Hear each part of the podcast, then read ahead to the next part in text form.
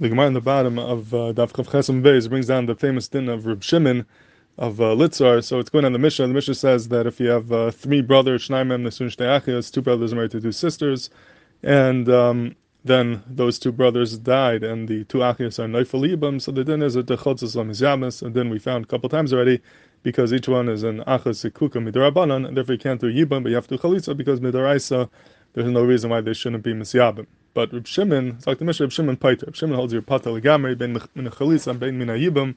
So basically, when two sisters fall to Yuli Yibam, both of them are pater ben min chalitza ben min yibam. What's the reason of Reb Shimon? So the Gemara says, Tanya Reb Shimon Paiter b'stein min chalitza min yibam shenamar v'isha lachayz alasikach litzar.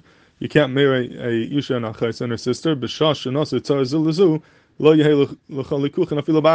two sisters become tsaras through Zika, you can't marry even one of them, and therefore both sisters are pater min achlitzim yibum. So if held the gechidish of Reb Shimon, when two sisters are neifel yibum, both of them are pater ben min chalitzim ben min hayibum because of this gzeres hakasav of now, what's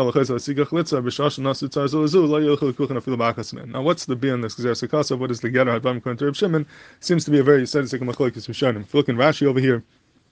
Rashi's mashma that this is a of Ba'alma. It's a that when two sisters are Neifel Yibum, there is no Zika. The Torah is not Mechadish Zika. Once there's no Zika, now you back to the regular Isra Eshesach, and therefore you're not allowed to be married then because it's like an Eshesach Shesh Labanim. So it's just a Miyat Ba'alma when two sisters are Neifel Yibum, we treat them. There's no zik over here. There's no mitzvah Once there's no mitzvah it's like an ishes ach shlabanim, and they're also midin ishes ach. That's the way Rashi learns. So if you look in the Meiri over here, the Meiri has a mechudishtik way of learning. The Mukiyesef is also mashma like this. That it's not just a miyad ba'alma, but the getter haptur over here is really a ptur of achasisha. It's a ptur of the erev of achasisha. The lashon of the Meiri is b'shashin nasu tzar zozu af al yedei zika lo yelchel kuchen afil ba'achas men shekol achas nasas ka'achas ishta legamre mitzad hazika.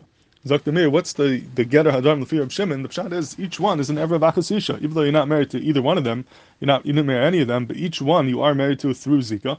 And if you're zakuk to one, that means her sister is a real achasisha through zika, and vice versa. So Mimela, you have two arayas of achasisha that you're married to, and Mimela, that erva will pater the zika. The erva of achasisha is what paters it. Erva of achasisha is why you're not allowed to uh, be miyabin them, because each one is an erva of achasisha through zika.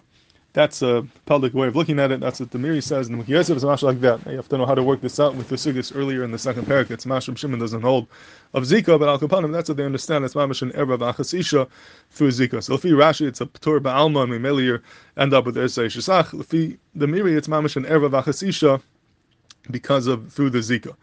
And um, Shmuel Rozovsky points out that there would be an afkamina between these two mahalchim, and that is legabe the din of pattering the tzara. In the case of shtei achias over here, the fear of Shimon would have patter the tzara minachlitzam neibim as well. So if you learn like Rashi, Pasha says, "I want pater tzar." There's no erva over here. Only an erva pater tzar. This is not an erva. It's a miyad ba'alma, and, and uh, there's no zika legabe her. But being that just a miyat, a miyat doesn't pass the tzar. For that you need a denerva, and even though after the miyat you end up with a miyat, after you end up with a iser eshesach, but eshesach kayadur, we've seen many times in the achanim that they're miyased that the eshesach the mimela doesn't pater tzara.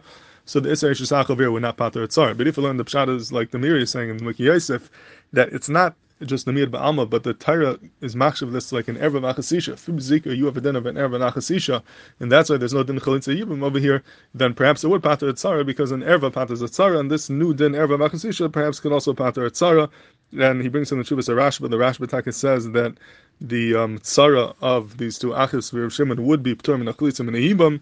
And he says that perhaps the Rashba understood it, Al Derech Lemiri and Yosef, that this is a Ptur of. Um, the erba b'achasisha, not just the mir ba'am lafi, like Rashi learns, and Mela has the kayach to pater tzar. So al that's a very sadistic machlekes how to understand this din of of Reb Shimon of Litzar lekuchan elabachas mem. Is it a mir ba'am and you and then you end up with Isser Shesach, or is it mamash a new erva mechadeshes of an achasisha through zika that's nischadish through this pasuk.